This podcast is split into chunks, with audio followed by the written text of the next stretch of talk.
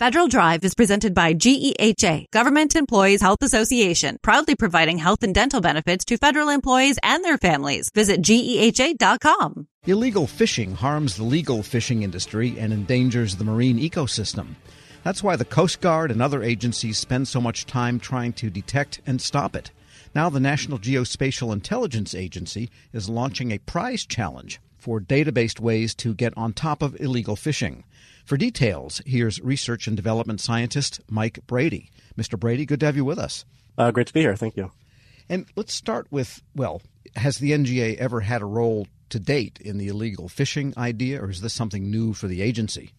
Yeah, so this is a, a, space where NGA is getting more into. As you know, or maybe some of your listeners, if they're not familiar, NGA is in the business of providing geospatial intelligence, or GeoInt for short. GeoInt tells us where something happens and when. And NGA does have a role in, especially more recently, in providing information on where fishing and illegal fishing is occurring around the world through GeoInt. And we support our combatant commands so they can keep track of what's going on in their areas of responsibility. And this challenge is really about complementing the work that's being done at NGA focused on detecting fishing and illegal fishing. We're looking to forecasting such activity, which goes hand in hand with detection. And just a detail question I think of NGA as mostly data based from satellite imagery. And is the resolution these days sufficient from satellites that you can see what's going on at the level of a fishing boat?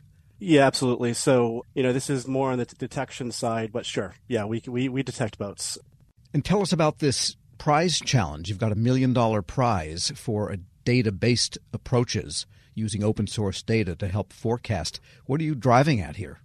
At NGA, much of what we do is what we call anticipatory analysis. So we want to know what happens before it does, right? It's one thing, it's super important and necessary to be able to detect fishing activity to make a determination is it legitimate, is it not legitimate? But it's also extremely useful to anticipate where fishing activity is going to occur so we can be more prepared to address those threats. So the idea is the combatant command or the Coast Guard or somebody that you could alert could head off that fishing before it happens. That's correct. All right, we need to preserve those herring stocks, that's for sure. And so, how does the contest work? What are you looking for from contestants or people entering, you know, this idea contest? What are you looking for? Yeah, so this is a two-phase challenge. We actually just started, we kicked off on 8 January. The first phase of the challenge is going to go through 1 March. We're asking participants to forecast what's called fishing effort you know, we grid the world up by one square kilometer and we count the time that fishing vessels spend in those square one kilometer cells. That's called fishing effort. We're looking at forecasting future fishing effort as we can compare it against historical. That's one way we're, we're evaluating contestants, but we're also interested in a written summary of how they're approaching the problem. And that's something where we, we're looking to learn about innovative data sets, new ideas. That's one thing, you know, with this challenge, it's a way that the NGA can complement its traditional acquisition process, you know, things we're not thinking of. So great question. We're looking to see what kind of data can be brought to bear on this challenge from participants. And the contest notes that you need to use open source data, uh, data available to anyone. You can't use secret government data, I suppose, to try to find this out. Without giving away the contest, what are typical of the types of data sets that might be able to be enlisted in this process? So the challenge, of course, we're looking to uh, what data sets are in the public domain, also commercial data sets, obviously unclassified. We anticipate participants making use of what's called automatic identification systems data AIS. This is vessel broadcasts its location and inputs some characteristics into that data so we can know where the vessel is and where it's going, where it's been, and a little bit about that vessel. So we anticipate that being part of this.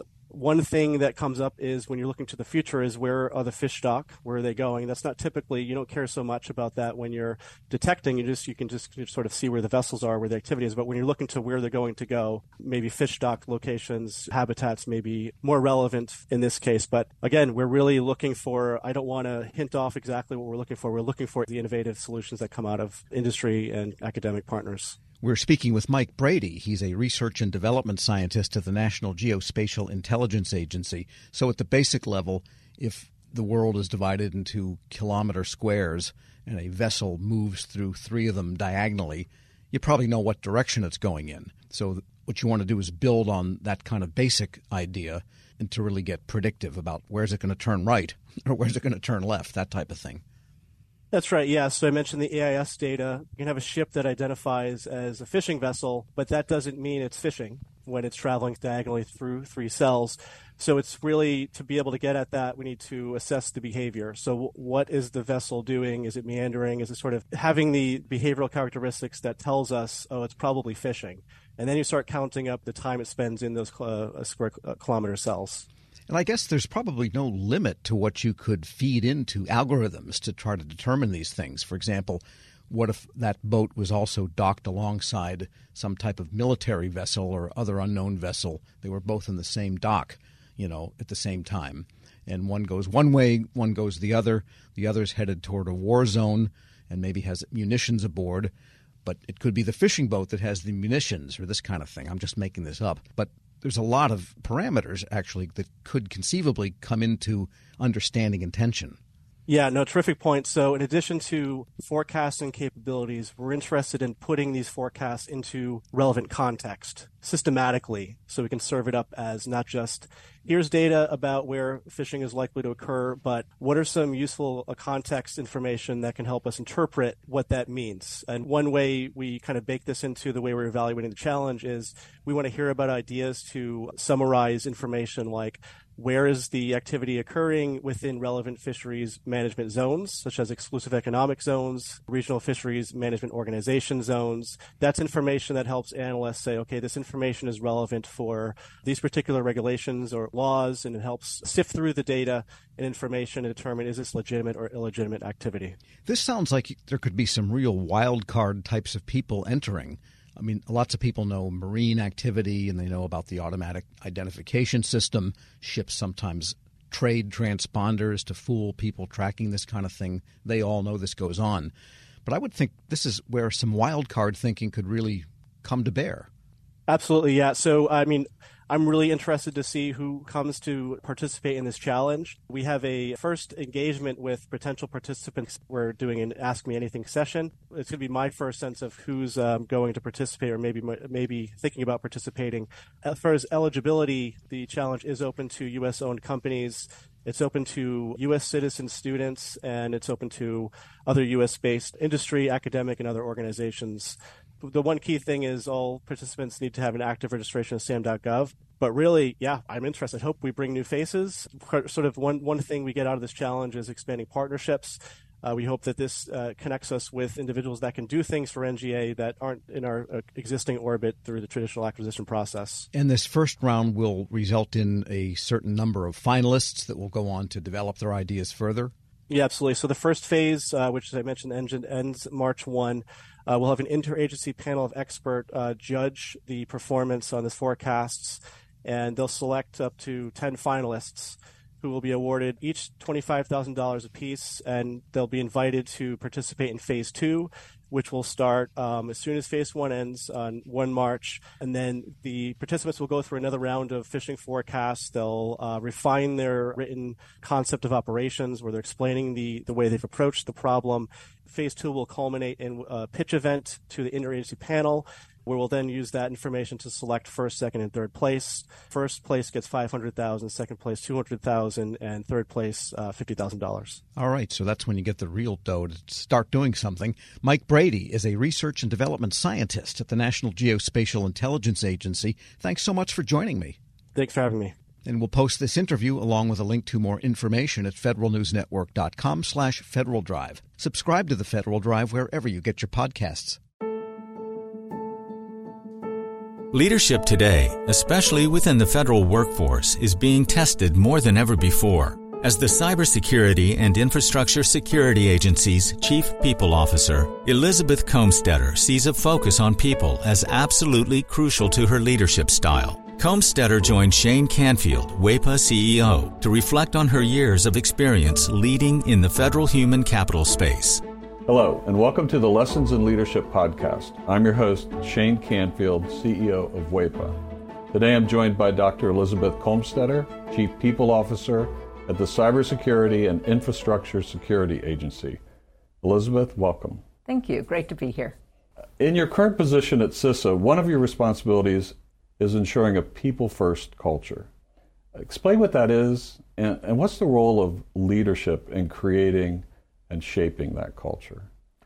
Yes, at CISA, really paramount to our culture is a people first driven aspect so that we are really looking at how do we accomplish our mission through our people. And in order to do that, we really value our people. We want them to feel empowered and supported and uh, respected and also that their managers care about them. So well-being is important. Psychological safety in the workplace is important so that all voices and ideas are heard. So I like to call it our North Star. Having a people first culture really starts with the people in order to get our incredibly difficult mission accomplished. In terms of leadership, which is a great question, I think we all know that culture is really driven by leadership and the, the behaviors that we allow and we, uh, you know, uh, reinforce in our leaders. So we really work at making sure that our leaders are bringing out the best in their people every day. So again, that they feel they can bring their voice, especially an opinion that might not go along with the majority of a group, so that we get that diverse perspective. We get those different ideas and experiences and that's really where we find that it's important that leaders are purposefully bringing out their talent on their teams to enable our mission. Yeah, excellent. We're, we're going through a, a, culture project at our work. Now. Oh, great. Yeah, it's, um, it's been six months in the making, and it's going really well, but it is work. Yes. And it requires from the top down. So I'm, I'm also involved in that. I hear you. Great. Throughout your career, you've piloted many different talent management programs, including at NASA, the CIA, the FBI, just to name a few, and you have an amazing career. What have you learned, or how have you might have changed along the way in creating and leading those programs? Yes, and I, I, I am so honored to have had a career in public service across multiple federal agencies, always in the realm of human resources and workforce performance and I think because I study organizations and people in them, I've come to realize, particularly in the federal government, that many of our programs are really grounded in the industrial era thinking. That this is organizationally structured in a hierarchy with boxes and lines on charts, uh, with the center being around jobs and what do we need to get this job done in terms of skills and training. And what I found is that we're really not in the industrial era anymore where we would promote the smartest people who knew that work and they would then tell the people on their team how to do things and oversee that work. We're now in a digital era and the information era where work gets done collaboratively across geographic boundaries and certainly across org charts. So uh, we like to call it networks um, or hierarchies, and we really need to, again, unleash people so they can find those other people who are working on similar problems or have the right ideas. And so I really like to think of our work now in the talent programs being human centered. It's more about the user and the experience than about the rules and regulations. So, although we have to have rules and regulations, certainly in human resources, is that person experiencing what they need and getting what they need for their role at that time? So, not so much on the job, but on the person. So, for example, we're recruiting. What's the applicant experiencing? Because if they're not having a good experience with our organization from the time we're recruiting them, they're going to go work for somebody else. Same thing with like first time supervisors. We know they need certain training, but telling them to sit in a class for one week and then hope a year from now they'll remember what they learned to apply that's not really human centered. The human centered is what do they need when they need it? And building modules or, or just in time training and bringing that to the people, to that user as they need it. So that's really, I think, the most important focus of talent programs today in this era to enable the workers to be the best they can be in their, in their roles. Excellent. New thinking. Um, this is always an interesting question. Has there been a time when, as a leader, that you've made a mistake? And what is that? And um, I think most important, what did you take away from that? What did you learn from that? Well, I kind of chuckle because I think as leaders, we have to learn to recognize our mistakes, admit our mistakes, and that they are opportunities to learn. And so uh, I've had to do my own self reflection on, on making mistakes and when things don't turn out the way that I expected them to. Um, makes me think of a time when I was at the Transportation Security Administration and I was a supervisor. And I was really embroiled with my program. I was the technical leader of it. I understood it. I'd run it for years. And I was making a briefing for a decision that had to be made about this program that was very near and dear to me. And I presented the briefing uh, to one of the very senior people in the agency. And I think there are about 20 people in the room. And I had gone through the briefing, answered all the questions, and that leader then said, okay, I'm going to go around the room and get everybody's opinion, and then everybody gets to vote, which kind of set me back because there were people in that room that didn't have any technical knowledge about my program. She even turned to the executive assistant there, taking notes on the meeting, and said, go ahead and I want to hear from you. And I realized in hindsight, I had stopped listening. I had been in transmitting all of my knowledge and what I saw to be the right way and I was not listening to different perspectives in the room because I didn't think that I didn't value that they were bringing any kind of input to this particular decision. And it didn't go as I had hoped. And I left very disappointed and was busy blaming the senior leader and how that meeting was conducted, that she let all these people have opinions when they didn't know, in my mind, didn't know what they were talking about. And so, um, in reflection on that, I realize, and now as I've moved into more senior leadership positions, I realize that was a mistake, that it actually is really important to listen, especially to people who have different perspectives or at a different point in the career, not just the people who know the program or the technical really well. And so that was a mistake I made, and I realized in my own sense I wasn't listening to very different opinions, and I probably should have because I would have learned more about what was needed for this program going forward than just leaving getting getting upset that it didn't go a certain way. So I've really practiced active listening. I've practiced making sure there's very different people on um, teams and certainly on committees or councils that we need early careers, people new to the agency, people who haven't walked in the shoes of the technical workforce because they're asking questions we need to hear for these programs to be successful. Excellent.